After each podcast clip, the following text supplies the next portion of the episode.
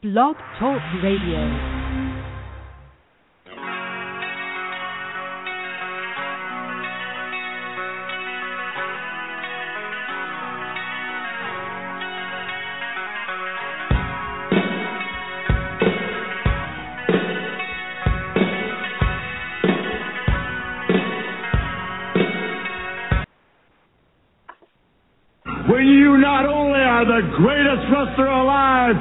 But you stand on top of a financial empire. You control the female population of the world. Good evening, ladies and gentlemen, and welcome to Weigh In Sports Talk. We're so glad to be back with you after two weeks off. Kind of like a vacation, you know. We had to take some downtime too before we we get into March Madness here, discuss the combine, get ready for the NFL draft. College spring games are coming up. I mean, we we had to have a break. Glad to be with you tonight live. Hope everyone had a great two weeks while we were while we were off. And if you'd like to call in tonight, the number is six four six seven one six five five six four. I do know Sonny Clark's going to be with us in a few minutes. Trey's supposed to be back a little bit tonight around nine Eastern, so um, so I know Sonny hasn't been able to do his show in a while too, so he's going to join us tonight. So we're going to kind of combine and do a show together. We are. I'm having some internet problems. I don't know if it's Blog Talk Radio, but I just lost my studio. But anyway, I'm very glad to be back with you guys. Hope everyone's doing great. But a lot to talk about. We're going to start tonight in college basketball. Then we're going to shift over real quick to the NFL. But Kentucky Arkansas last night was a great basketball game. The Kentucky Wildcats with their 29th win of the season, the only undefeated team in college basketball right now. Gotta, I mean, I've been I've been telling people I picked them to to make the championship game last year, and I, I'm one of the only few, so I will pat myself on the back. But if you you look at what Kentucky has done, or Mr. Calipari there at Kentucky, he finally got these all Americans to really play his his way. You could tell two years ago after they won a championship, these guys had a lot of trouble. They didn't make the tournament. They got bounced out of the NIT tournament in the first round, and and it got. I think he finally got their attention.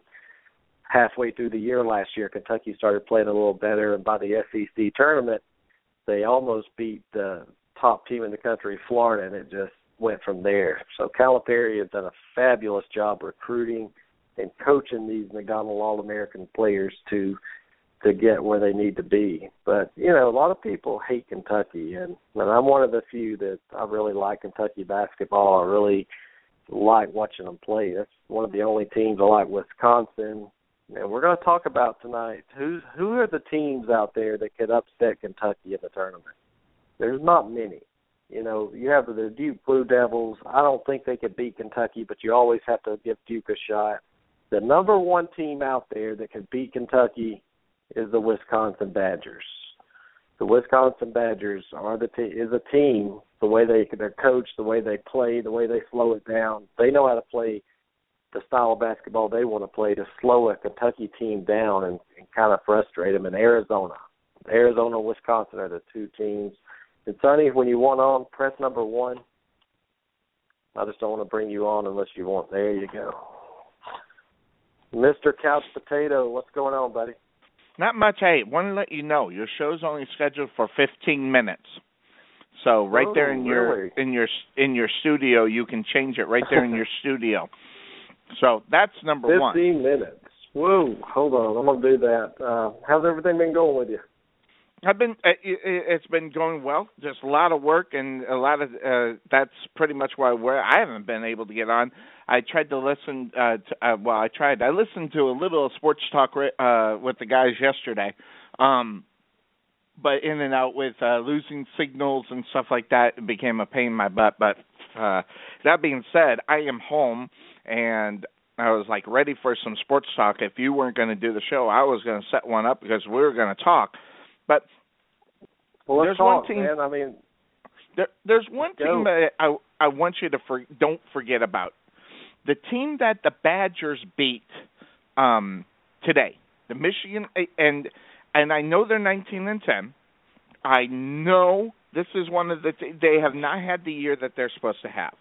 But if you look at the last uh, three years in the March Madness tournament, Michigan State has an opportunity, and they always find a way to go ahead and trip somebody mm-hmm. up. And that's one of the things. Just for the last three years now, I don't keep up with college basketball as much as I should. That having been said, I've watched a few of the Michigan State Bar- Spartans games, and they look like they are now beginning to pick it up. Even though they took that loss to Wisconsin today by seven, they they are another team that could possibly do it because that game was uh, yeah, it was the game was on the TV where I was at today, and it's just a highly contested game, and their defense is really really good, and that's the only way you are going to stop Kentucky. Is you got to have a defense, or it's it's lights out. Yep.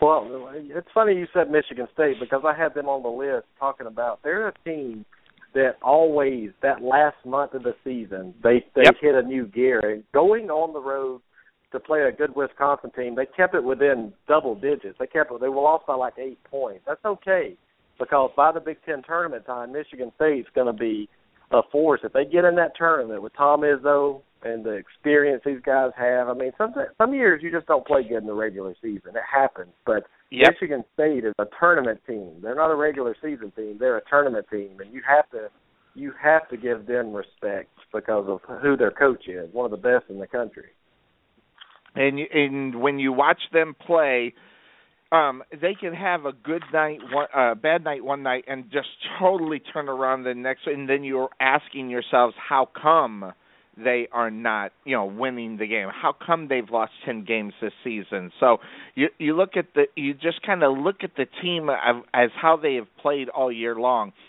Taking the loss to to, to Wisconsin was that Minnesota was a game they should have won I, and they they got uh, beaten overtime. They should have won that game in regulation, by the way, because I kind of kept my eye on that one as well.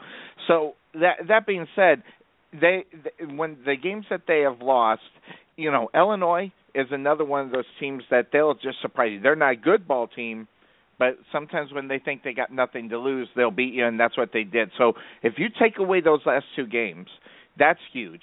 You also take a look at the overtime games. The overtime games, every single o- overtime game, or the first three overtime games they lost. The last, uh, the two before this last one, uh, they won, and then they've lost this last two. So they they have an opportunity. There's one, two, three, four, five, six games right there that could have went either way for them. So that's one of the reasons why you got to watch out for this team at tournament time. Yeah, and there's a team out there that you know you don't hear much about them because they haven't been relevant so long. The Arkansas Razorbacks have put together a, a, a decent season. I mean, a great season for what they've been doing. They went on the road to Kentucky. They lost, you know, by 15, 16 points. But mm-hmm. this is a team that you have to watch out for when it comes tournament time with the style they play.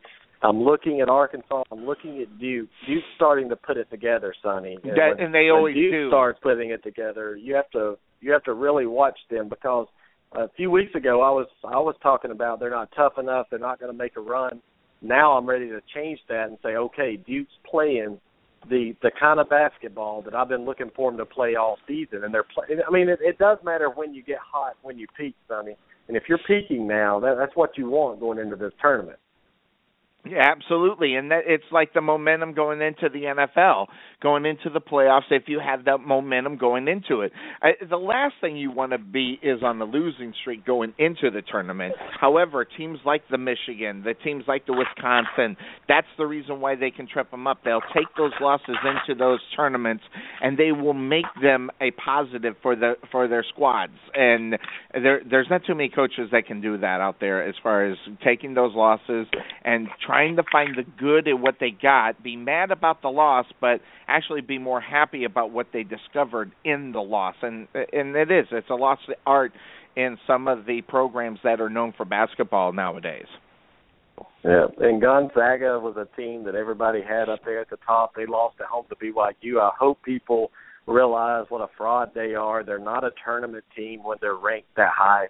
Gonzaga's a team that comes in as a 12 seed and can make the Sweet 16 but they're not a team that plays a schedule good enough or has the talent be able to be a, a number one seed in basketball. And Sonny, before we move off college real quick, um, I wanted you to look at Kevin. I don't know if you heard Kevin Stallings, the Vanderbilt coach, had an altercation with his own player after a win against Tennessee.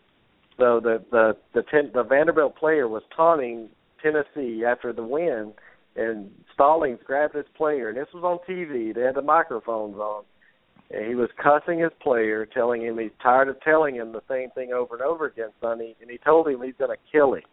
So people are making a big deal about this coach. I just want to hear your thoughts on Kevin Stallings' comments after the game. The the comments after the game was I'm disappointed in me. Okay? I, I'm sorry, I don't buy that. Okay? Because the, here's the thing.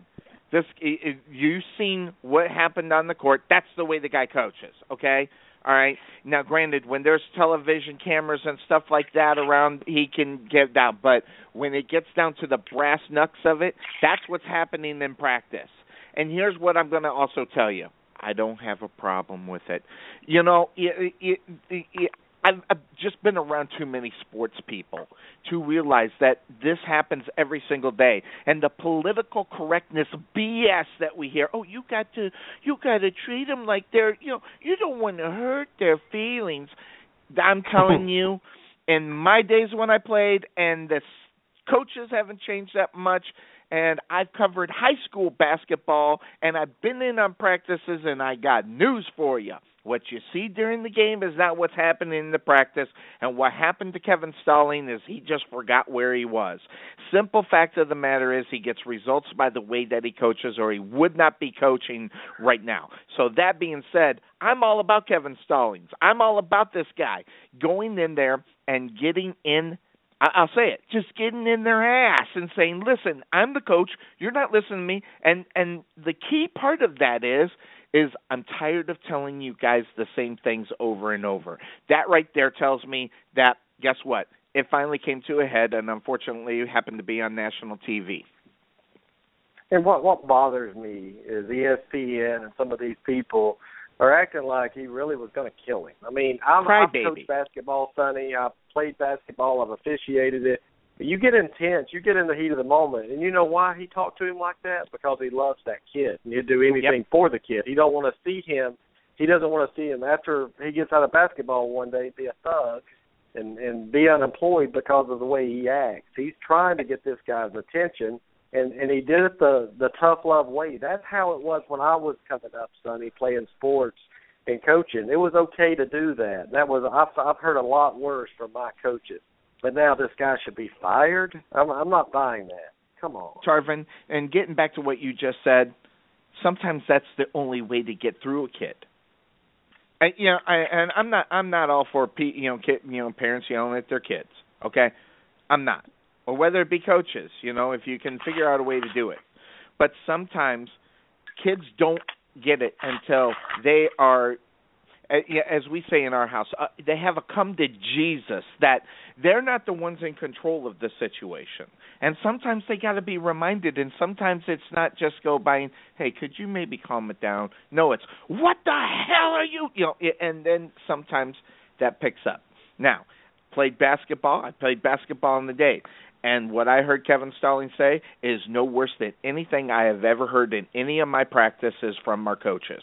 You know, if if everybody wants to live in the illusion world or their fantasy land, that you know everybody is created equally, and we we don't want to hurt. No, it, it's not the way it is.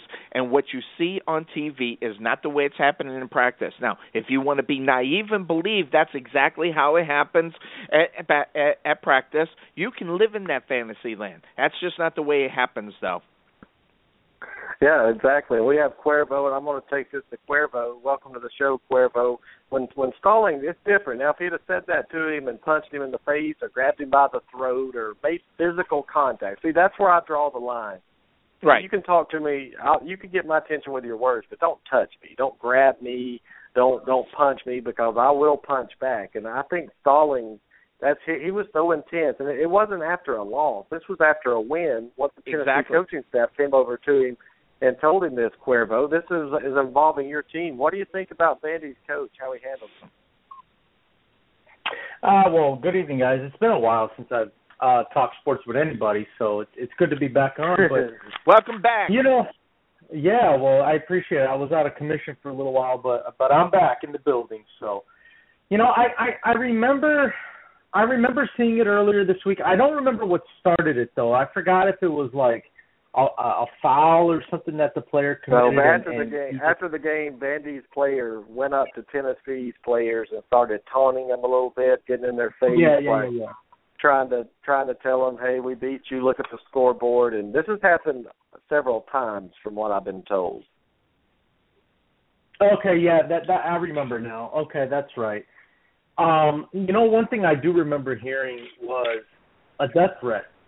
You know what I'm saying? And and and I I get what you're saying. I heard what you were just saying, Tarvin, about like get attention with words.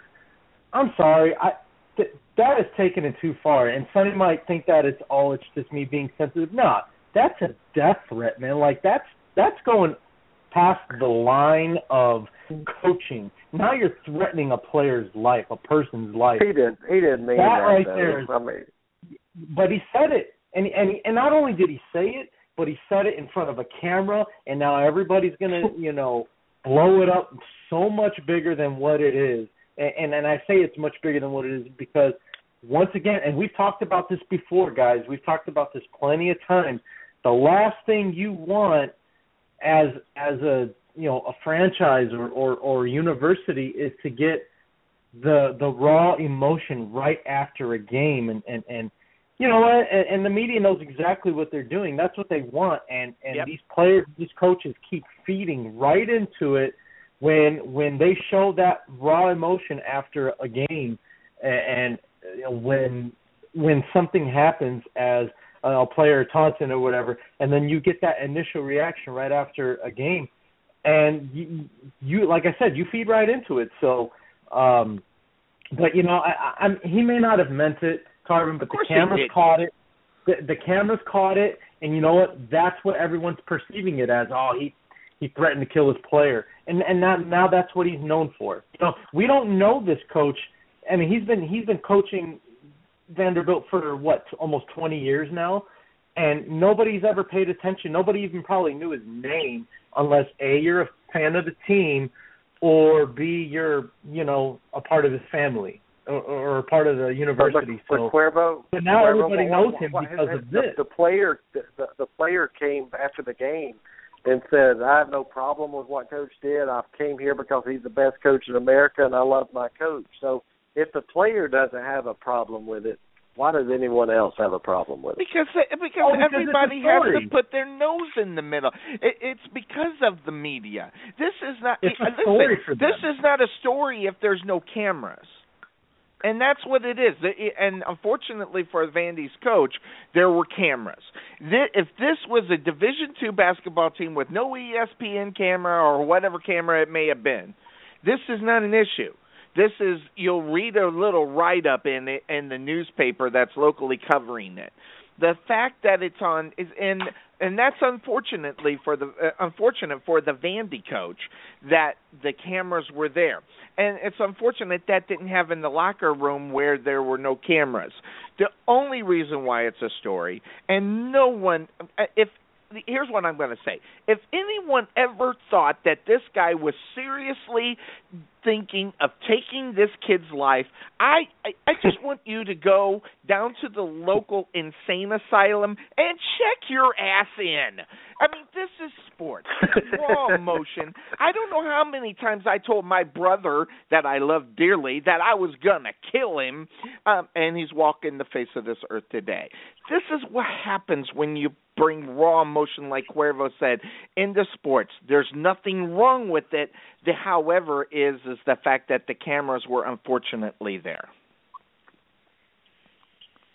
And, and, and Right. also being a, a a man in leadership like that, being the head coach at Vanderbilt, you do have to recognize you are on ESPN that night. That every game you play is going to be on TV, and kind of, you know, watch your language. You don't want to hear a bunch of f words coming from a coach's mouth after a game. I mean, you know, it, I mean, we we we all know how coaches talk. My God, I mean, Yep. go into probably an NFL locker room, Cuervo. Oh, I, I, I've, I've I've never been into one, but I can just imagine that what kind of profanity these coaches uh, uh using everything. But I, I see your point, Cuervo. I, I see what you're saying. The guy he shouldn't have said that.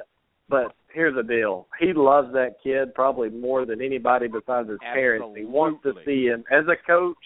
As a coach, I had the same feelings for my kid. You know, I want to see him do good. Cuervo, you've been in, in the military and recruiting. I'm sure you have the same kind of thought. Sometimes you want to kill some of these kids. You feel like, but you don't say it out loud. No, of course not. And even and even if I did, you know, of course, like like Sonny said, you know, you don't you don't mean it. It's just it's an emotional reaction to something that just doesn't go your way. And, and exactly. And, you know, for for the coach, I mean, and you know, and that's and that's sportsmanship 101. And I'm not trying to put the blame on the kid, but you know, to go around taunting, you know, just because you won you won a game. I mean, it's not like it was you know a Final Four game or something like that. Um, and and that's but you know what? Again, and the reason I bring up the fact that he threatened the kid's life is because now for for 90% of the of the country, the nation, that is their first impression of this coach. Because like I said, most people didn't even know who who it was until that incident happened. And and now when you say the name Kevin Stalling, oh yeah, that's the guy that that said he was going to kill his player on national television after a game. You know, that's what people are going to know him for. You know, it's not like it's Bobby Knight where you expect it. You know, this is like the first impression of you get of him. So, you know, it's it's a little bit it's it's not fair to the coach. would, is what I'm getting I, at. I would I would send my son to play for him, Cuervo, right now. Would you, if you had a son that was going to college, would you would you let him go play for Kevin Stalling? Um, you know, I I would only because not because he wants to threaten to kill kids, but but what that shows me is number one, he cares. Number two, he teaches good sportsmanship and discipline. You know, and and and that that to me is what you got to have to to be on a sports team. You know, good sportsmanship.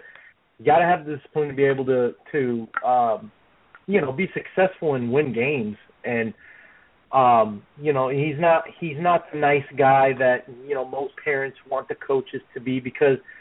And when it comes to sports, when it comes to coaching, nice guys definitely finish last. And Absolutely. you know, you don't get you don't get a trophy for being in tenth place. Yep, guys. Well, that's some good good opinions y'all had. Are y'all ready to talk some NFL football, or is it just me? He did, he asked if we were ready to talk NFL football. are, you, are you ready? So look, I'm gonna do a good good deed. No college tonight. You know, we're gonna we're gonna hit college later. It's just term March. Right now, there's a lot going on in the NFL that I'm sure Sonny is salivating. So what I'm gonna do now is flip this over to Sonny. So Sonny, pretend you're the host. This is that being said or whatever. I called in. This is your show. If I have any callers, I'll let you know.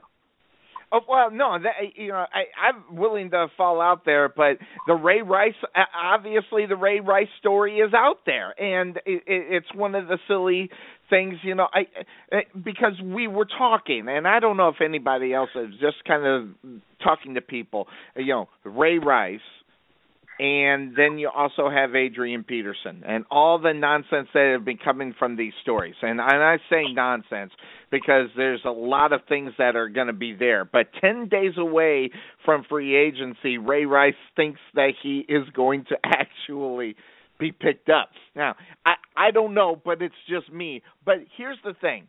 Ray Rice I if if Ray Rice fell off the face of this earth, no one cares and, and I'll just put it out there to Cuervo that way and see what he says.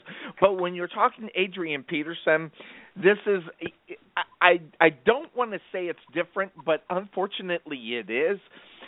I, you know, I I what Adrian Peterson did to his kid, I, no question, is tragic, and you can't do it again. But it's almost accepted more so now than what Ray Rice have done. And that being said, I wanted to put it out to Cuervo I want to know who, which one of these two, or if any of them, do you want to see back in the NFL? Oh boy, you know I, I feel like if I pick one, I'm I'm a bad guy, but only because only because his level of talent, Adrian Peterson would be the guy that I would like to see, and maybe maybe maybe it's for the absolute wrong reason to pick him, but you know, you're talking about you know, a star in the league, the best at what he does, and that would if I had to pick one, you know, it would it would be AP. And I mean, I don't like the way he's trying to cry his way out of Minnesota. Um you know, however, but that's that's beside the point. That's a whole other topic. But I mean, if I had to pick one, Sonny, yeah, I would say AP only because his level of talent, the the the level of super stardom he has, um, that would be the one. I, I'm going to say something that is so impolitically correct that I can't believe I'm going to say it, but I'm going to do it.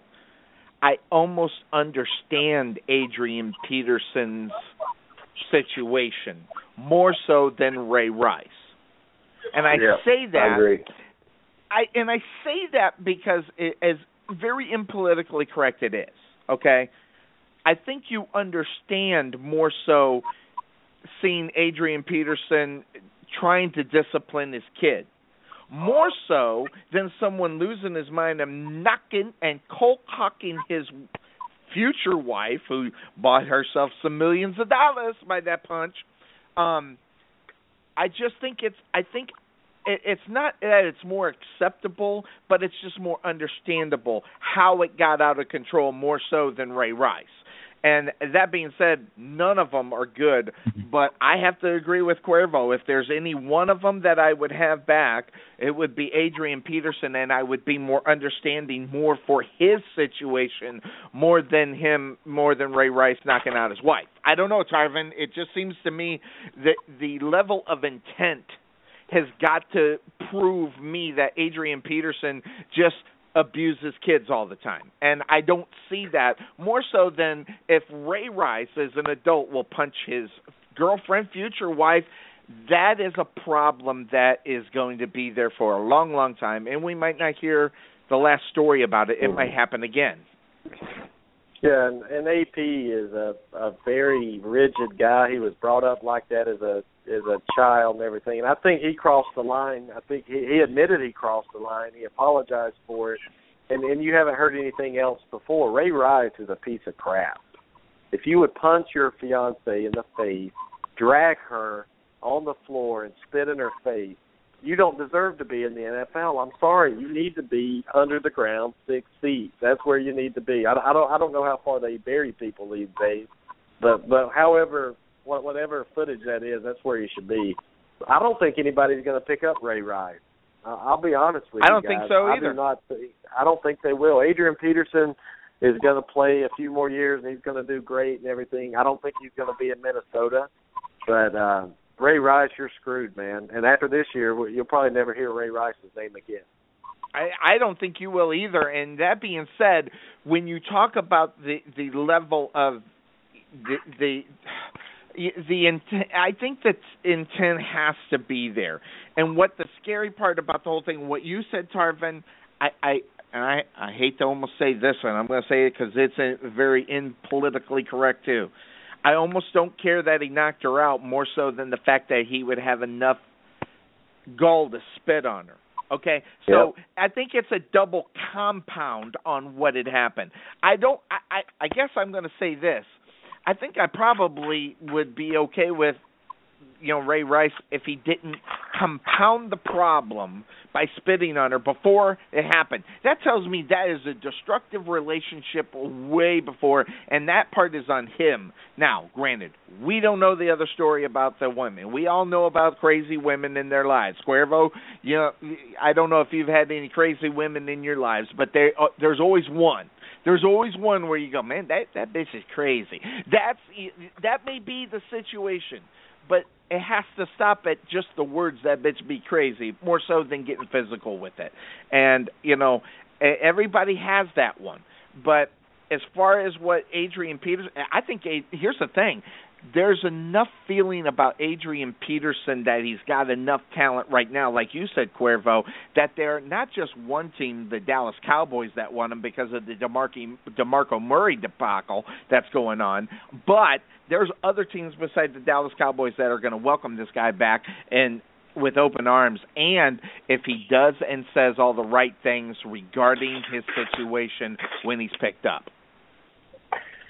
And you know another thing I I think too is the difference between the two. It's not it's not just the whole like you know one hit a woman and spit in her face and the other one was was can be misconstrued as disciplining their child whatever. I think another difference too that I I don't know if anybody's brought it up or maybe you've talked about it already, but it, it felt to me like just the way the way everything turned out, the way it was investigated. The, I guess the point I'm making is Adrian Peterson with his situation was it felt like to me like he was much more willing to cooperate with the police and and and you know with whoever wanted to question what happened than Ray Rice did with his situation. I mean, I mean TMZ for God's sake had to pull the video out just yep. to just for everybody to to fit, finally figure out what went down in the elevator and and, and you know mean, the whole NFL and, and and Steve Bisciotti, the owner of the Ravens, uh, you know, did, were they hiding the video? Did they see the video before? There were so many more elements to the Ray Rice situation, and it felt like they had so much more to hide and they had so much more to to lose by that story coming out than with Adrian Peterson. I think people have uh, you know, respect Adrian Peterson a little bit more today than they do Ray Rice just simply because of the fact that he was so much more willing to cooperate with authorities as opposed to how how cooperative Ray Rice was with it. All he did was read a, a you know a written apology that nobody was buying, and, and with Adrian Peterson, he was like, "Look, I'll even show you the pictures. This is what happened, you know, and, and, and I apologize. You know, I didn't mean to to you know hurt my child. It's just a matter of discipline. This is how I was raised, which I don't like that excuse, but that's what he said. Yep. And you know, I mean, it, it just felt it just felt more like, look, I'm putting my hands up. I made a mistake, and I'm sorry for it. Ray Rice was more like, you know, just don't say anything unless they ask about it type thing. Like, let's try to and and try to, and, and and the NFL covered it up, Cuervo. Goodell. That, that's and another one part. NFL. That's another part of it. that's, and that's what I was talking about. That's what I was talking about. Is is they they they they hid the video whether they saw it or not I mean, TM an outside source, TMZ Sports, had to post their video on their website just for people to be like, "Holy cow!" You know, so this is what happened, huh? And like I said, the NFL did not come out and just be like, "Look, this is this is what happened. This is what we know." And everybody was pointing the finger at each other. He said, she said, and you know, with the AP story, it just it would just it just kind of came and gone because of how cooperative he was with the authorities in the NFL.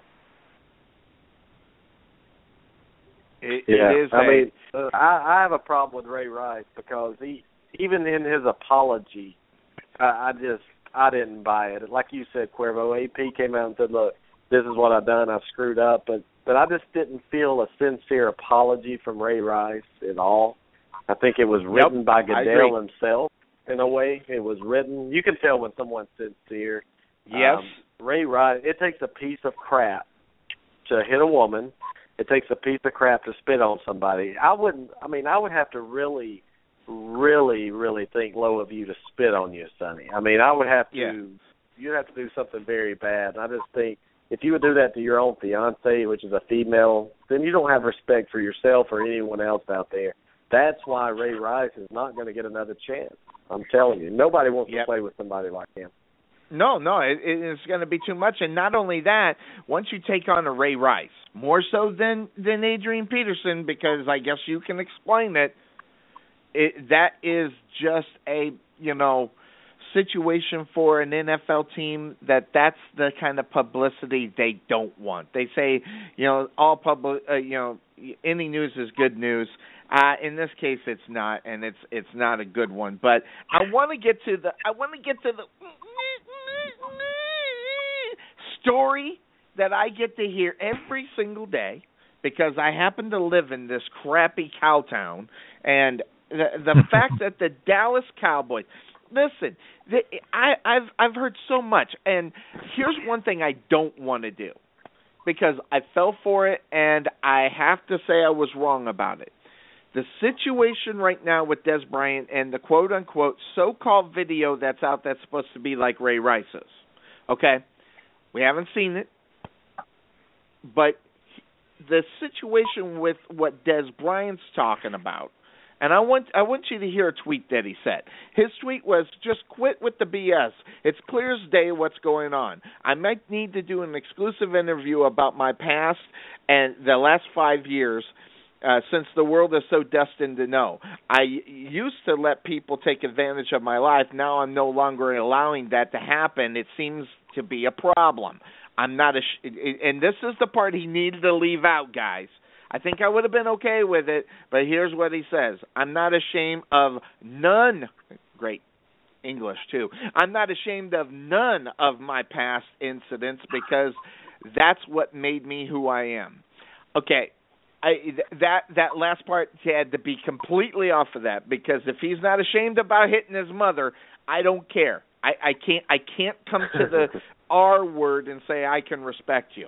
The only thing I'll say is is that I jumped on the Chad I jumped on the Chad Johnson bandwagon, and I think Cuervo did too. And I think I'm will, and I'm not think I came out and admitted I was completely wrong about Chad Johnson.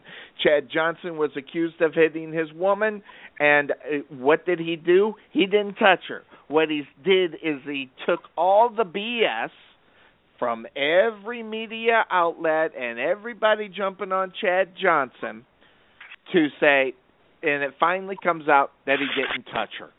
So I'm not falling for the Dez Bryant quote unquote video that is bad as Ray Rice until I see it or know that it's there. And no, Adam Schefter, I'm just not good enough with your word that it exists. Okay, that right there, I'm just going to put that out there as far as Adam Schefter is, I hear he's one of the most respected guys. Hey, if uh, I want to hear what Chris Mortensen has to say. If Chris Mortensen says that video's out there, it's out there. I don't go with Adam Schefter enough. I, I just haven't seen enough of his work. The I whatever Chris Mortensen says is true. There's never well, been a story what is, what that Chris the video. The video is supposed to be of something that is just as bad as Ray Rice meaning that he hit a woman. Wow. So that's what well, it wouldn't that, surprise and that, me. And that see now going back to Dez Bryant's past, that wouldn't surprise you.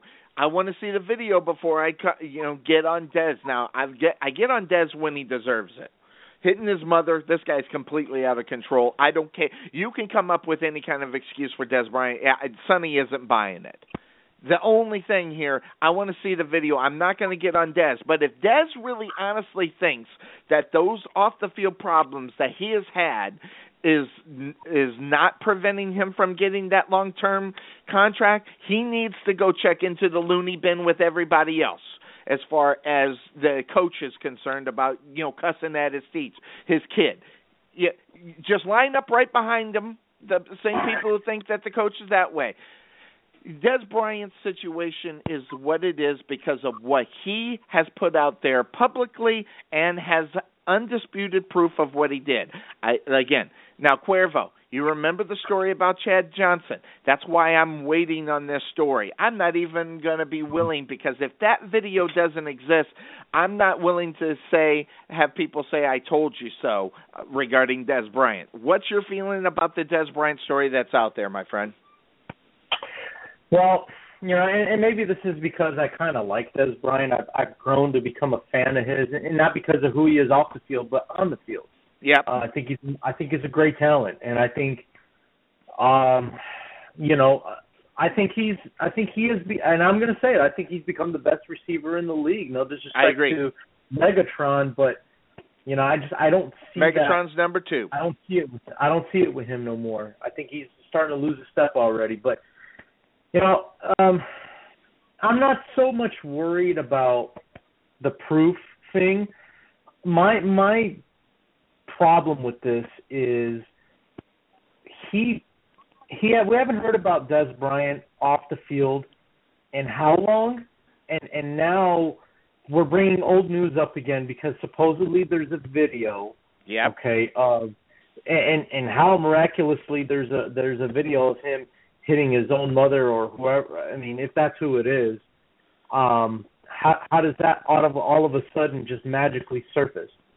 You know, and the point I'm trying to make, I guess, is, and maybe I'm way off here, guys, but doesn't it seem to me like we're just we're just trying to find any and every you know player that we can and try to just not us but but the media and and people that you know just the, their their purpose in life is just to try to ruin careers and, and bring up old news, bring up old things of the past. Just like just like with uh you know this whole inflated football thing, you know, with the New England Patriots. I mean, it's such a non-story, but you know what's funny about it is it was a it was a writer for the Indianapolis Colts that started this whole thing. You know, so the point I'm making is is it really about oh, you know, doing the right thing or is it about, you know, when getting the scoop. you yeah, getting the scoop and then when when that when that player you know when they lose everything they have, you can laugh in their face and and, and supposedly feel good about yourself, like, haha, I got you. You know, what what is it really about? What what what is the end result for these reporters that they're trying to get these this dirt on these players? What is the end result? And, and you you can say that, and it is. It's about the scoop. It, there is no question. Usually, Adam Schefter's pretty I, I would say Adam Schefter and my believability is 85% of what he says I completely believe. It's that 15% that if it was Chris Mortensen reporting this, that I would go to. So he's lost 15% credibility to me, uh, just more in the fact that I don't know as much as Adam Schefter, and the stuff that I've ever read, I've seen mistakes – I've seen uh, inconsistencies on some of the stuff he's right. When Chris Mortensen says something happened, I'm telling you, I have never seen a report that Chris Mortensen has ever put out that didn't have 100% truth behind it. So, this, you know, the timing of this, Dez thinks it's suspect. You know, the timing may be suspect about him, but that might be out there. So now there's conspiracy theories going all over Dallas. Get this, guys. You're not going to believe this. Conspiracy theories that this story was leaked to Adam Schefter from a Dallas a Dallas employee so they could have a quote unquote good enough reason not to sign him to a long term deal with big guaranteed money. So that so the the the funny thing is is that I, I can see how that could happen because it's the Dallas Cowboys. They don't always put anything out there. But this is not necessarily Dallas's fault. Dallas has a a clause that says 13 million Dez, thank you. Take it or leave it. Well, no, you can't leave it because guess what? You're still underneath our control and they can do that next year. So they can be on the max for 30 million dollars. But guess what? They don't want to guarantee the 30 million or even the 47 to 55 million that's being reported for the contract guaranteed money. And I'm going to say it. I don't blame Jerry Jones one bit because if you got you got to keep Dez Bryant before you got to keep a, um the running back to DeMarco Murray. I'm sorry you do because the talent that Dez has supersedes what can Dez's talent's going to be there for 3 or 4 years longer down the road.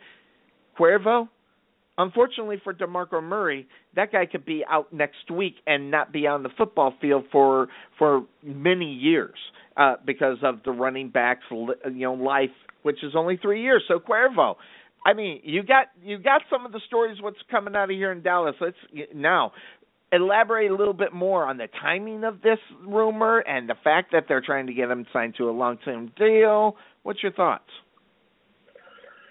Well, you know, and it makes you wonder too if if that's why they're going with the quote unquote safe route and gonna they're gonna slap the franchise tag on him. You know that that's uh, you know that's the latest that I'm, and I know for a fact that you know that already. Yep. But that's that. I wonder if that's the reason why is because this story's coming out. They want to see if it's true or not. They want to see if any proof ever surfaces or anything like that. However, I will say this: regardless of the reason, they're using the franchise tag on the right guy. Yes, you know, no they are. disrespect to DeMarco Murray, but at least they picked the right guy to use it on because um, that's the guy that you want between Murray and, and, and Bryant. You want to you want to keep Bryant despite you know his off the field you know problems or whatever. It's it's it's all about on the field when it comes to the business and the money and stuff like that.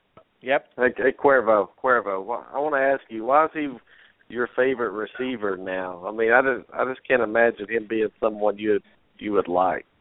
I don't think it's favorite more so than he's admitting that he's got more talent right now, and and it has nothing. I don't think it has anything to do with the fact that he's a favorite. I don't know. I stepped in Cuervo. Uh, what do you think?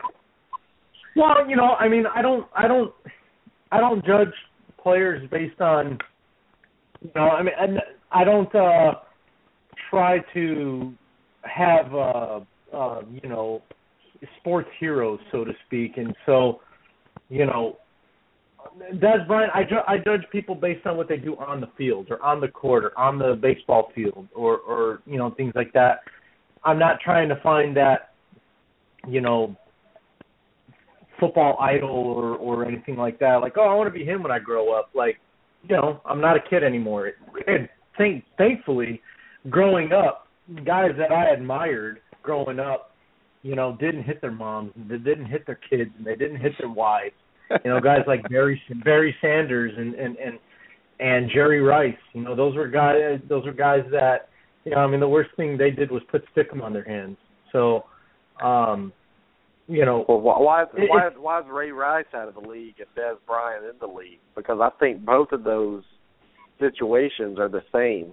I mean, they're both terrible. Those are the worst things you could possibly do besides hurt a child, like you know, Proof, sexually man. assault a child or something. But you you you hit a woman, you beat her up and spit on her, and you're choking your mother. Both of those people that do that are the the bottom of the barrel. So why is Dez Bryant making millions of dollars where you, me, or Sonny did this, we would we'd be unemployed and in jail probably.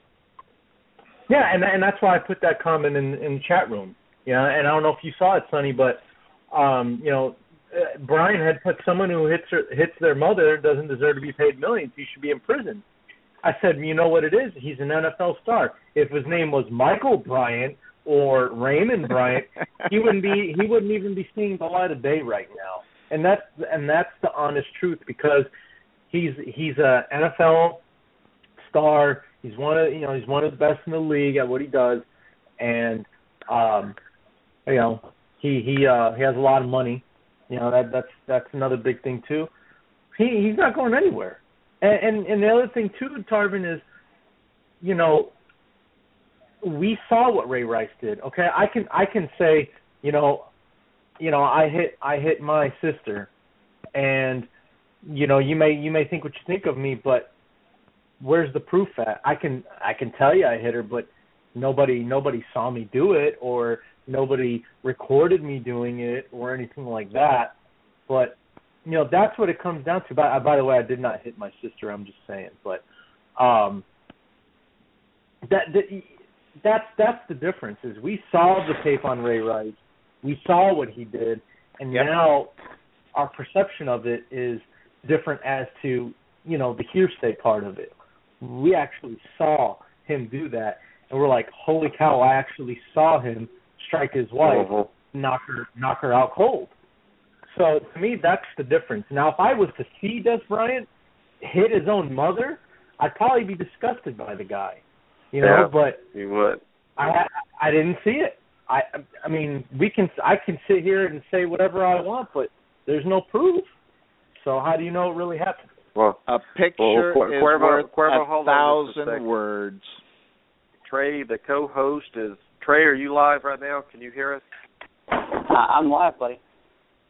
Welcome back, buddy. And I know you you've been hearing what Sonny Cuervo and I've been speaking about with Yeah. um, Dez Bryant. G- give us your thoughts of, of this video that's possibly out. Well, I I I think that uh once we see it, and, and it's a matter of time right? I mean, before we we all lay eyes on it. I think it, it'll change what we think. I, I've seen the transcript or the police report that alleges, you know, what happened. Um, it's not good, Tarvin. I mean, I think about it. If if if you just heard a transcript of what Ray Rice did, he'd, he'd still be in the league. Um, you see a picture of it, and it's a it's a different story. Um, so Dez Bryant, it could be in some trouble. I mean, once this thing breaks, Tarvin, um, we were talking about a suspension from the league, and this is under the new policy. So, uh, or at least I think it's illegal. At least try to think it is. Um, but you know, you, you brought up some good points, Tarvin. I mean, Dez Bryant you know, Greg Hardy, all these guys who are involved in this. I mean, you got you got to sort of categorize them all together. Um, and I think uh, you know there can't be uh, a star player versus non-star player rule. Uh, so it'll be interesting to see once this comes out. Uh, and I think he's going to get suspended for sure. Now it's a matter of how long, Tarvin. Well, well, Trey Ray Rice is he going to be playing in the NFL this year? Yeah, no. I, I I think eventually someone might take a flyer on him. I don't think he's blackballed completely. I think it's pretty darn close. The wow. problem with Ray Rice is he was coming off a season where he wasn't very good. Um, it, it wasn't the season before that that he really was good. I mean, Ray Rice and, and running backs decline very, very quickly. So I think a lot of people just think he's done. Um, honestly, uh, I think it's like um, you know Peterson or even Greg Hardy, who I imagine uh, he applies for reinstatement, people somebody will take a flyer on him as well. I think if you're still talented in your prime, you know Michael Vick, you know Isk, um, people will, will sign you. So they'll give you that second chance because you can play the game of football and it's all about business. So I think if Ray Rice could contribute, or at least teams felt could, I think he'd be on the team. But I really do think that the amount of money uh, and risk that comes with Ray Rice I don't know that we'll see him in the NFL. I really, I really don't, just because I think that they don't think the talent is there anymore, and they could draft a guy in the fifth round and get a better back than Ray Rice is right now at his age. Sonny, Sonny, if I'm Dallas right now, I I put Dez Bryant on the road. I I I wish that I could. As far as business is concerned, I couldn't do it either. I I couldn't I couldn't let him go. I business, yes. I you know I. I, I love it right now. Now, at the time it happened, I probably would have let him go, but I've seen the year that he's ca- and guys, this is only better. And the reason being is is that the Dallas Cowboys and you, you and Sonny's been the first to tear into Jerry Jones. Okay, I do it all the time. Matter of fact, it's actually quite fun. The only problem is that Jerry Jones has done a very good job. And the last three years, taking those offensive linemen, I'm telling you right now, I don't have any inside source. I'm just going to tell you that if the Dallas Cowboys don't take an offensive lineman in their first round draft pick, I would be shocked. I don't want to say I'm going to shoot myself because he might go completely bonkers like he does sometimes. But the way that they've built this team is with the offensive line, and guess what? Tony Romo has one of the best quarterback ratings of his career. Okay, why they went and did what they needed to do, spend money on that offensive line, get talent on that offensive line, and guess what? Then Dez Bryant can get open more. Dez Bryant becomes the superstar this year because of stats, not because of what he does off the football field.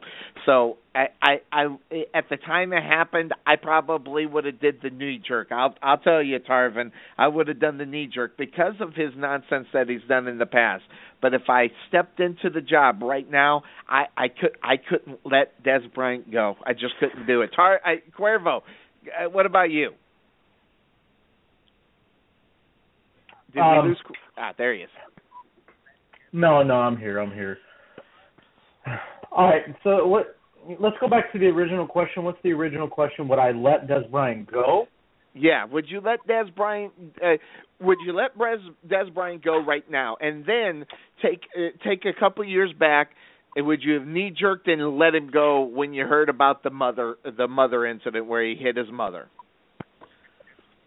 You know, I mean, it's easy for me to say no, you know, sitting behind a you know behind a computer as a as a fan talking about it, but you know when when you're actually running an organization, when you're when you're in the front office of an organization, it's tough. It's tough to not um take the easy. Well, I wouldn't shouldn't say the easy route, but the conservative route, and say, yeah, you know? I, I don't I don't trust this, and it's easy not to trust certain things, and and to believe what you know people are telling you and things like that, and and and whatnot.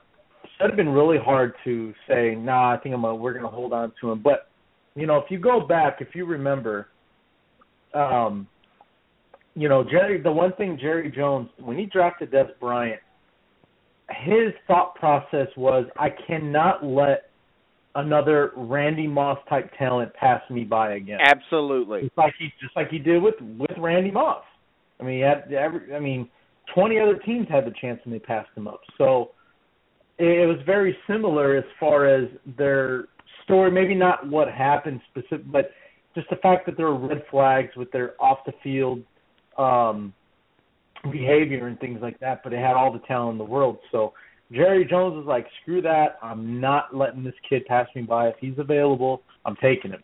And that's what he did. So the point is, you know, as bad as he wanted Dez Bryant on that football team, um, is how hard it would be for him to just let him go because of a because of a, an accusation that's out there, a story that's out there with no proof again.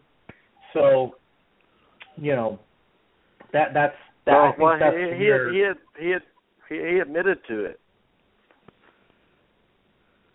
didn't he? Well, to to the mother thing, yeah, he admitted to the mother thing. Okay, that that's that's proof to me. I mean, maybe I'm wrong, but if you come up and say I slapped, choked my mom, whatever, I'm gonna take your word for it because Yeah, why would you lie? yeah. Uh, the, I I just I I just know I I and I I'm not ashamed to admit it. I would have knee jerked and let him go, and it probably Yeah. was the you know as far as talent on the field would have been the wrong decision. As far as the talent Well- on the field, now I would feel better personally because I wouldn't want that on your team. But if I walked into the GM spot right now, I just don't have enough into me to let Dez Bryant go right now. Now, if this video shows what supposedly everybody's saying, Tarvin, I, I I I will go ahead and I'll say I would go ahead and it wouldn't be a knee jerk. I wouldn't want him on my team regardless after that. So I, I guess I'd have to find out, you know, Well, what well, what happened. Jerry, Jerry Jerry keeps everybody, no matter what they do. But I want to Well, change yeah, gears when you bit. got a murderer on your team, someone who beats his Yeah. wife, you know, that's not much of a stretch for him to keep on his team. Hey, I want to move to the combine a little bit, Trey, and and talk about your boy Jameis Winston. I mean, did Jameis Winston after the combine solidify as the number one overall pick? Because I think he did. I just want to know your thoughts. Yeah, I mean he put on uh, a combine performance, and, and it's the combine, and they're they're. Um, I'll tell you this: I, I don't put a huge amount of stock in combine. In in Winston's case, I think it matters just because it solidifies um, versus like the Mike Mamula guy who comes out of nowhere from Boston College and um, has a combine in the ages, but there wasn't a lot of tape that would that solidified it. Um, Winston put on a great combine performance, and his throws were were were precise, but he he he's thrown like that in real game settings. So I think what that did for him is said, hey, what we saw in the games, this guy is phenomenal uh, mechanically. He's got he's got some small mechanic things that he needs to work out of his, his throwing motion from baseball, which will go away now that he's not pitching. Uh, and he has a full time job of it. He's not you know devoting half a year to to the baseball motion. Um, you know, a quarterback coach working for him full time now is gonna gonna help his mechanics wise. I think Winston's honestly, Tarvin, I've heard it said that you know Andrew Luck is the the best prospect people have seen in the last ten years, and Winston's the next one. Uh, he he's a great pocket passer. I'll tell you that. Now the game in the NFL now, you know, it, it it's easy to say it's transitioning away from pocket passers. So we'll see because Winston's is a is a true pocket passer, and we haven't seen a whole lot of true pocket passers come out recently. No. So um, I, I think he's a great pocket passer. I think Tampa will take him for sure. I don't think they can pass him. Mariota is a is a project. Uh, you and I have talked about Mariota before. He throws. I mean, sometimes when he throws on the run, it, I mean, he throws great on the run, but his feet aren't even on the ground. That's a problem in the NFL. I mean, Manziel had it last year, and of course, Manziel had other problems. But guys like that have, have struggled with sort of getting um, success. Mean, you know, look at RG three up and down his success. I mean, so I, I look at Winston. I, th- I think a true pocket passer, great mechanics, great throwing, great great timing. Um, he has what you need to build around. Uh, look at look at Tampa's receivers too. Mike Evans. He Yeah. has some big guys, and he did pretty well with Kelvin Benjamin in, in Florida State. So I, I think that Tampa is the right situation for Winston. I think Winston goes Tampa easy. Well, well, Mariota, Trey, real quick, and we'll bounce it off the others right here. Could he be one that falls down late in the first round, or or will the Jets be there waiting to take him? If you're the Jets, would you take him when you have Geno Smith right there, or, or if if you did, what would you do with Geno? Yeah, I I think, it, and that's going to be an absolute evaluation. Do they, they think Mariota is Geno Smith, or or at least equivalent of? And I think a lot of people think um, that Mariota is slightly better. But do you really burn a first round pick that early on a guy who's just slightly better than Geno Smith, who's actually a couple of years ahead in progression? Uh, at least he's been in the NFL for a couple of years, so he's he's had a chance to learn defenses. Um, you know, Mariota, I think Tarvin, I, I think you're right. I think he has the ability to really slip in this draft, and if he doesn't go around the Jets area, and if the Eagles don't get frosty and they'll really you know, throw their their entire organization up and move up to take him, like a lot of people think Chip Kelly is, I'm not sure that Chip Kelly will, unless he gets around 10 or 15. Then maybe the Eagles then take a flyer and move up. But I just don't see the Eagles trading that high and that that much of their draft away. So I I think you could see an Aaron Rodgers situation. I mean, Mariota, I don't know that a lot of people are really sold on him as like a top overall guy. I mean, the Titans have a guy that they're comfortable with right now who fits their system. You know, I mean, look at look at the board last year, Tarvin. A lot of people think that the quarterbacks we saw last year were better, uh, other than Winston, and then Mariota's kind of in that that realm. There's not much else out there. So Cuervo, I'm going to go to you. I mean, what do you think first about Winston's combine? Are you putting a lot of stock into it? And what do you think about Mariota? Where is he going to fall to, if he's going to fall at all? Well, no, I, I don't. I don't put much into the combine. I'll be honest. I didn't really. I watched a couple of forties, and that's about it. A couple of forty-yard dashes. Um, I, I I don't put much into the combine combine because, um, you know, and it's not necessarily because oh they're only in t-shirt and shorts. Like that does have a lot to do with it, and and you really can't judge a player based on how how well they throw a football in their t-shirt and shorts. But you know, when you look at just actual videotape, you, you can see their decision making. You can see how they move in the pocket, and and and you know how smart they can be, and and that's what I look at. And and honestly, I don't see how Tampa Bay doesn't take Winston.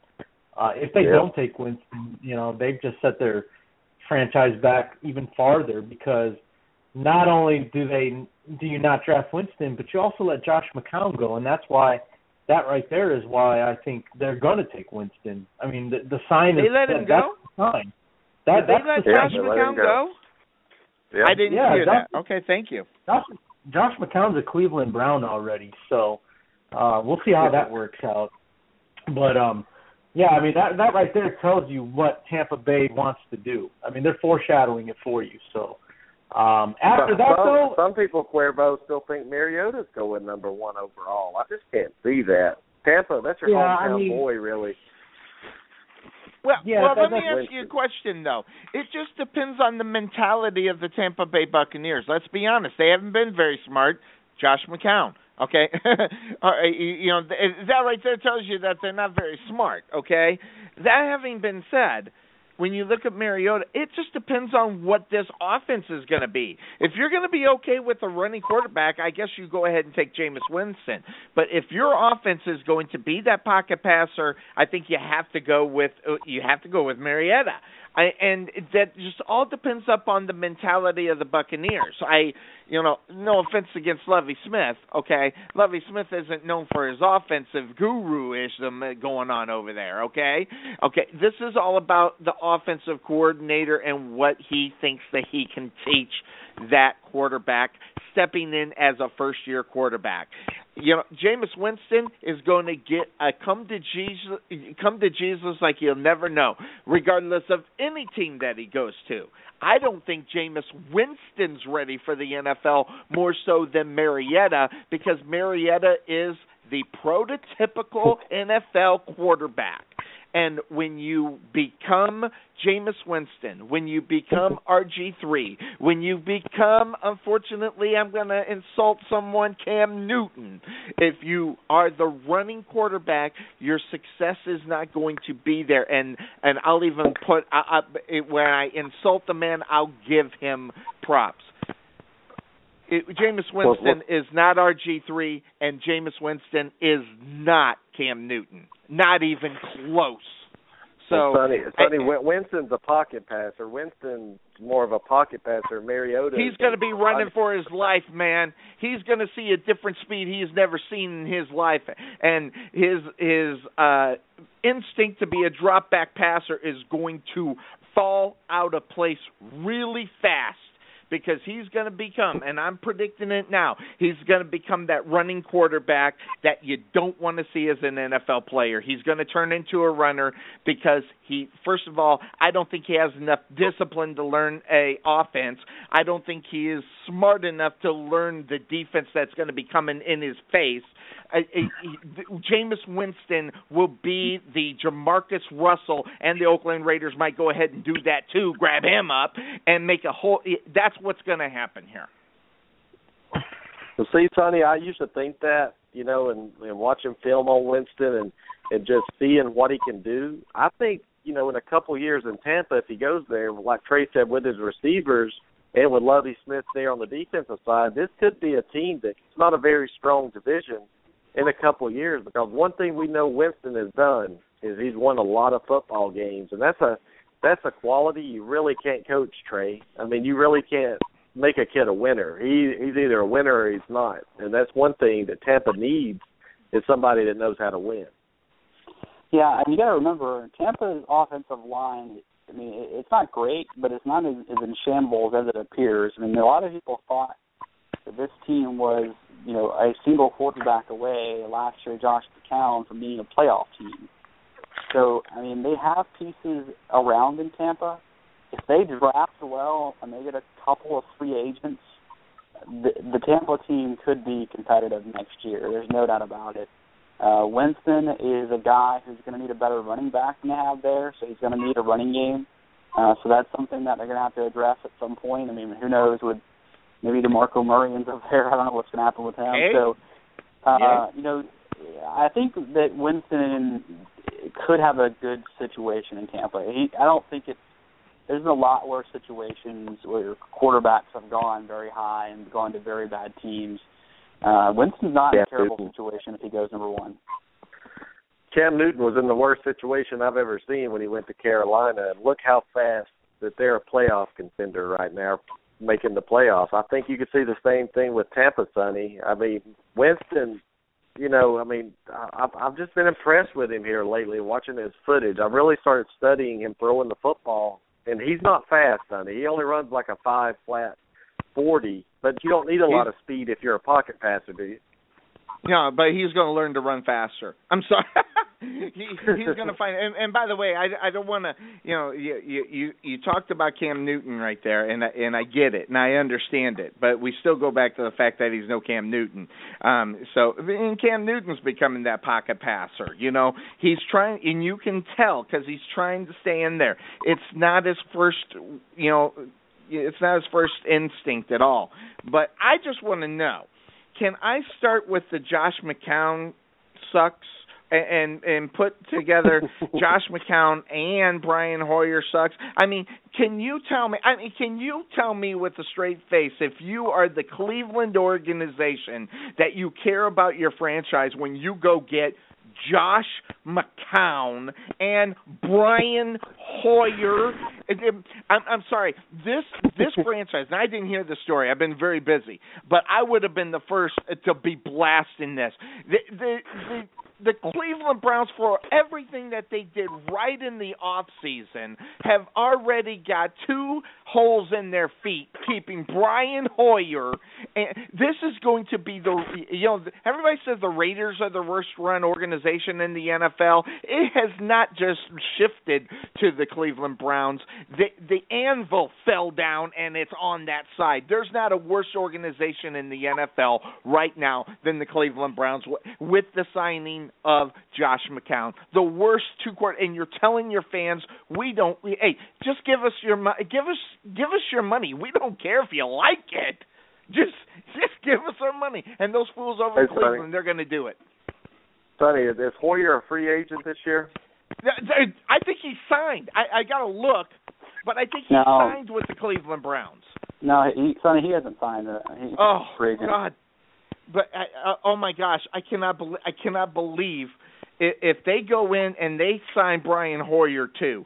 And, and here's another thing: if Josh McCown is really getting seriously looked as the starting quarterbacks of this franchise, they set yet another year behind into trying to turn this thing around. I'm not saying Johnny Manziel's a good quarterback. I'm saying if you want butts in the seat, if you want action, if you want to see him win more than three games, you start Johnny Manziel regardless. And I hate the guy.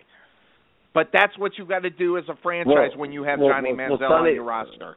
And, and tell me if I'm wrong, guys. There's some quarterbacks in this draft that that I think Cleveland may have their eyes on. Trey, I don't know if you've heard anything about it, but I mean, I think there's a lot of quarterbacks that are better than what they have now. That's in this draft that could come in immediately and play if Manziel can't go. Well, I mean, they got the number twelve well, and the number nineteen. Uh, if they take a quarterback in the first round and his name isn't Winston or Mariota, uh, then the Cleveland Browns are doing a terrible, terrible draft to surface. I mean, this quarterback draft, Harvin, is not deep at all. So is well, there better a guy than better than what they have though? No, I mean not not unless they take him in the fifth or sixth round. I mean, we're talking about late round guys, like maybe a Mettenberger, like the Tennessee did last year they take a Mettenberger type of guy late in the draft, I think that's a good move for them to build depth. But remember, they have a guy on that roster who I'm not sold um, isn't possibly a guy who competes for that job, and Connor Shaw, who is a you know a guy who played kind of decent when he the very limited time last year. So you bring in the yeah. veteran McCown I think to really help the two young guys, I think that's that's the plan in Cleveland right now is McCown and hopefully Shaw or Manziel, one of those guys work out.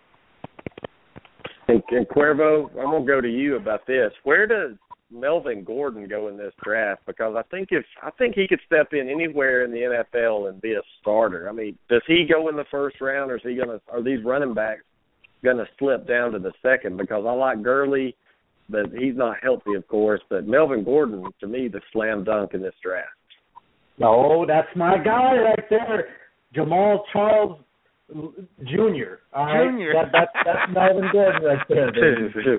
I'm a, I got I got a good one for you, and, and and this one makes sense. I've heard some people talk about it, but I, I really have a good feeling about it. I think you're going to see um, a certain team right here in the area where I live, they're going to trade up and they're going to draft Melvin Gordon. Um, where it's going to happen, I guess it just all depends on how the first five picks go.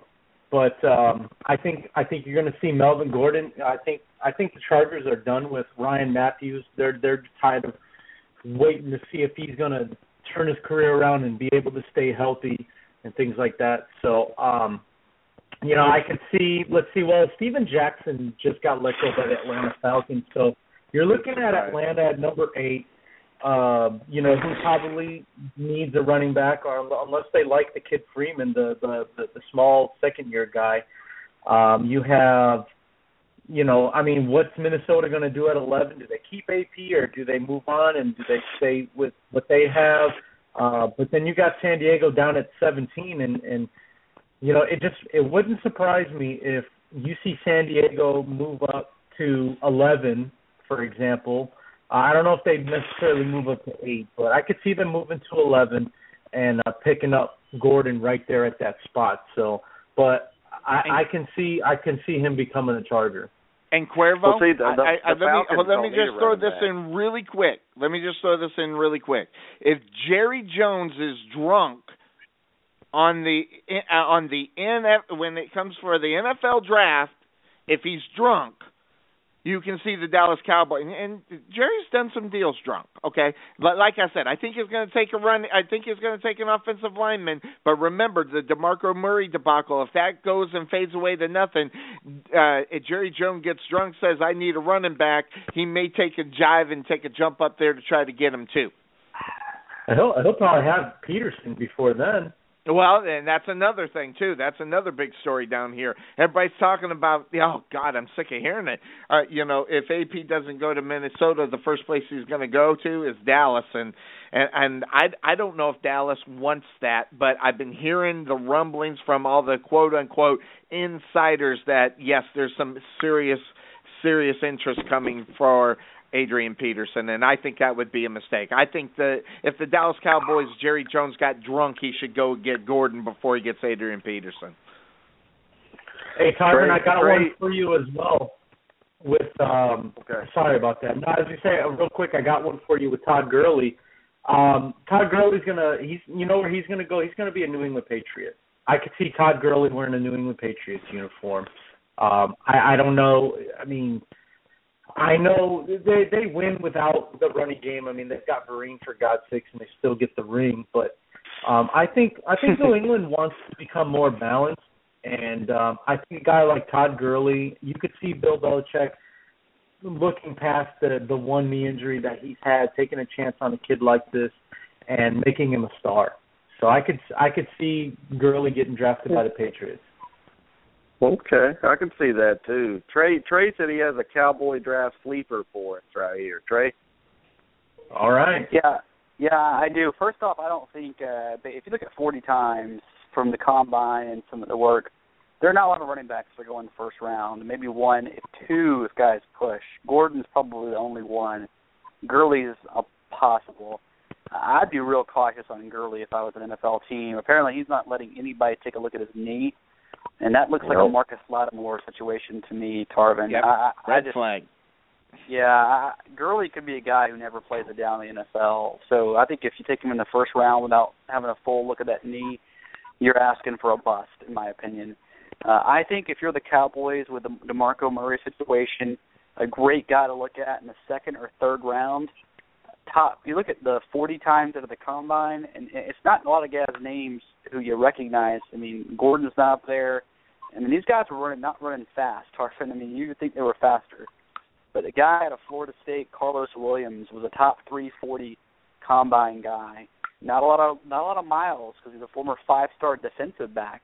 Only played running back for about a year and a half, Tar, but he's still learning the position.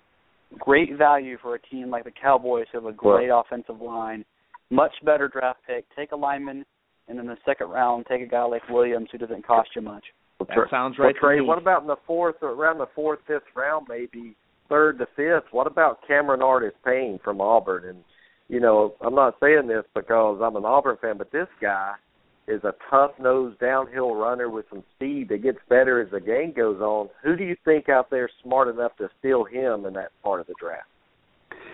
Well, Payne didn't have a great a great combine, and he's not real quick. I mean, that's the problem with him is is 40 times down there. He's probably what 15th or so in the running back area.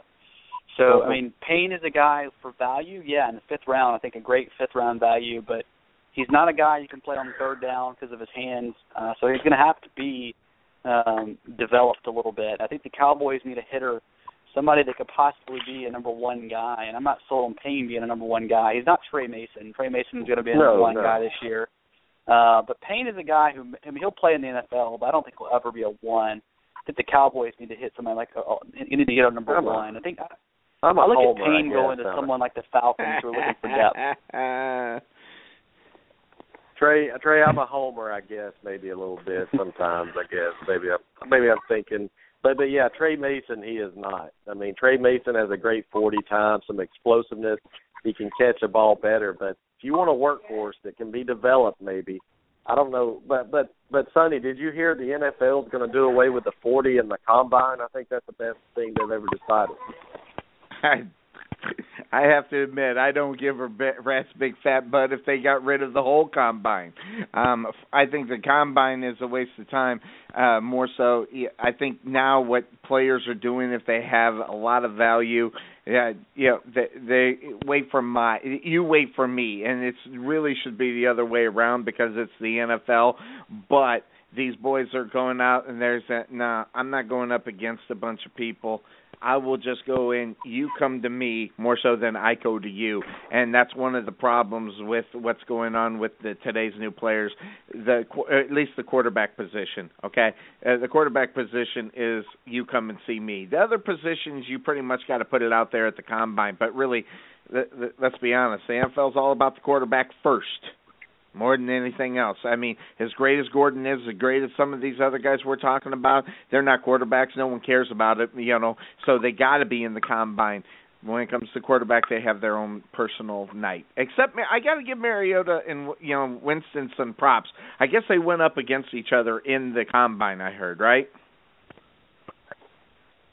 Uh, I'm not. I'm. I'm not sure, but but but but I'll tell you this, Sonny. The thing, and I heard this on ESPN. Somebody broke it down the good thing about the combine is you get to see all these quarterbacks together going against each other in the same scenarios. You don't have different systems. You don't have different uh, personnel on the field. You have the same route being thrown by every quarterback, and and that's why Winston got my attention is because some of the throws he was making was just like he's been playing in the NFL for five years, and it was a lot better than any other quarterback I saw out there.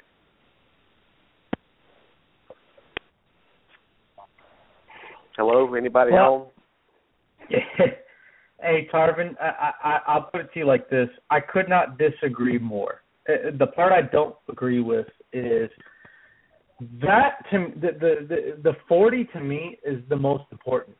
I think, and that's why that's the only one that I pay attention to. And the reason I pay attention to it, two reasons. Number one, we were just talking about Gurley, right? Well, I'm looking at the numbers. Todd Gurley had the second fastest 40 uh, 40 yard uh, speed out of all the running backs in the combine. Jeremy Langford of Michigan State was the only running back that was faster than him at a four four five. So my, Cuervo, so my question didn't now, the 40, but he's out with a knee injury. Well, how come how come it has how come it has a, a, a time on him then? Where did that Probably time come from? uh, estimate from his Georgia days. But he, yeah, he's he's out with a knee injury.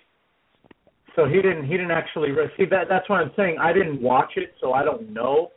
But I mean, regardless, you know, I I think the reason that he's not letting people, you know, see his knee or talk about his knee, because I, I don't think he wants anybody to judge him based off the injury. To be honest with you, uh-huh. and I kind of I kind of don't blame him for that, you know, because if oh, I don't like what I see, and that's gonna, you know, he's gonna lose, he's gonna lose draft stock. I mean, I mean, I think Gurley's smart for for doing that and saying, just, you know, judge me for what I do on the field. So, all right, so I, I guess I'm wrong about that whole thing. Regardless, well, when he, well, well, well, he's after the back. injury, though, yeah, but a- after the injury, he has to show people before they draft him that he's healthy enough. So if he doesn't run or let them look at him I don't think anybody's going to be wanting to draft him right now unknown, especially in the first round, because you could really set your franchise back. Yeah, you pick you know, up like. Yeah, you're right, and and this is really similar to the Willis McGahee situation when, I mean, when he when he completely shattered his knee in that in that national title game, and I think he got drafted what in the third round or something like that, and I mean he still wound up having a pretty good career, but um you know, I mean that he's not Todd Gurley, so we don't know what it's it's the unknown. It's the fear of the unknown, and I get that. But you know, when you have a when you have a, a guy of his size and speed, uh, I think you know second, third round. I think I think it's worth it. You know, I mean it's not. Unfortunately, it's not as bad as the Marcus Lattimore situation where he just consistently, you know, injured both knees. I mean, this is a one-time thing, so you can recover from it. Um, but um, you know, I'm looking at this list, guys. There's some good running backs, guys that we haven't even mentioned yet. Guys like Duke Johnson out of Miami. You got uh, your guy Michael Dyer. What do we what, what what's going to be expected from him? Will he even get drafted? Uh, Abdullah out of Nebraska is a good one. I think you could see him go in the second round as well. Uh, Yeldon from uh, from Alabama, and even though I'm the Gator hater, Tarvin, Matt Jones I think could be a guy that could be a steal depending on when you get him.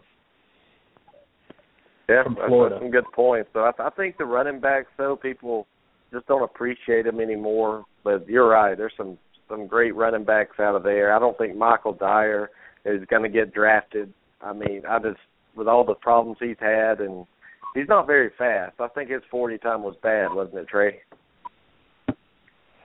Yeah, he was he was middle of the pack, and you know another guy didn't do very well at the combine who came out early was Yeldon. He was a lot slower than we all thought. So I mean, with running backs the way they are and everything being committees, you're not going to see a lot of these names come off very soon. I mean, these guys are going to be waiting around for the next uh, day two for sure. Hey, but here's Yeah, the interesting fair- thing fair, you got Roy. right there, Tar- Tarvin. Uh, What you were talking about, and uh, what everybody's talking about, the fear of unknown and injuries and stuff like that. Well, guess what? Now the NFL has put the put the cap up on these guys. Now, it, you can take the fly in the dark on guys now, more so than you could, you know, before the last year Sam Bradford. Okay, now you can take the fly on this guy because of the rookie salary caps. So the the fact that if someone wants to take the risk, it's really no risk at all because then they can end up cutting them. So it's not a big whip anymore. Now, you know, so that's definitely in the team's advantage on being able to take a shot on a Gurley, even though he is injured, even though no one's let, even though he's not letting anybody look at his leg, so or his knee. So that's gonna, you know, so that's still in the NFL's advantage, but it's in Gurley's advantage not letting him see it but at the same time, it's going to affect the little money that he might be able to get depending on when he's drafted in the second or third round. Because I don't think Gurley goes in the first round. Yeah, I, I don't either. Not not with the injury because remember he got hurt during the season. He came back against Auburn, tore his ACL, and he and he hasn't been back. The fact that he got hurt again that quick, I think throws Yep. up a red flag. And I'm not I'm not sure if it was the same injury or not. But guys, we have about three minutes left. Anybody want to talk about anything real quick before we get out of here? No, I'm good. All right, Trey. It's good to be back, man. Good to be back. Thanks for coming in tonight, guys. It's fun, and I'm ready for the draft. When is the draft going to be? Is it May, the end Cuervo of May, or knows. the beginning of May? Yeah. Is he April Cuervo? 30th or May 2nd. Oh, I thought you oh, knew Oh, it. I thought, Cuervo is a draft nut. I mean, I, I'll tell you right now, there's nobody more prepared for draft day than Cuervo. Sometimes I, I I wonder about it. I mean, he's got pages and pages of stuff ready to go. I'm surprised you don't know that off the top of your head, Cuervo. Oh, I knew it was the first week of May. I just didn't want to give out wrong dates. But yeah, it's So- April so- so- 30th so through May 2nd. Have you watched Have you watched Draft Day, Cuervo? Have I watched the the movie Draft Day? Yeah, you know what? You got me on that one, Tarvin. I, I I need to sit down and watch that one. I cannot. I know you've asked me Sonny, in have the you past. seen it? I I've seen bits and pieces of it. I have not actually Right. sat down and watched it. Trey, I know. And you I love have, right? Costner. And I love Costner. Uh, Tarvin, of course I've seen Draft Day. Man, that was a great movie. It was. I loved it. I don't know about you, Trey, but what? What? Give it a rating it was entertaining ten. What sure. do you give it? I give What's it a, a ten out of ten. I give it a. It was better than I expected it to be. Yeah, I, I, I give it a better than I expected for sure. And I'm gonna give some more movies out while we're here on the last minute. American Sniper. If you haven't seen that movie, you need to go see it. And uh, what I say, Lone Survivor and American Sniper. Those three movies: Draft Day, American Sniper, and Lone Survivor. Cuervo. I know you've seen both of those other ones, haven't you? Absolutely, of course. Sonny, Well, Sonny, I know you don't watch a lot of movies, but you need to you need to go watch all three of those tonight, Sonny. Don't even go to How bed. bad I am! I watched the Shawshank Redemption yesterday for the fiftieth fiftieth time. So there you go. Well, all right, guys, we're going to be back on air Sunday night, 8:30 p.m. Eastern time. Sonny, are you going to do a show this week? Um, I'm I'm I definitely got a football game. Um, I, I'm going to try to do a show, but uh, business has been like nuts. So yeah, it, it I, it'll be last minute. I I can't schedule anything. All right. Well, Cuervo, Uh, thanks for joining us, Sonny. Thanks for joining us, and Trey. We'll Thanks be back Sunday me. night, like I said, at 8:30 p.m. Eastern. We're going to talk some more football. So we'll do a two-hour show next Sunday night. So I hope you guys can make it, join it with us, and we'll see you next week, guys. Peace. Take care.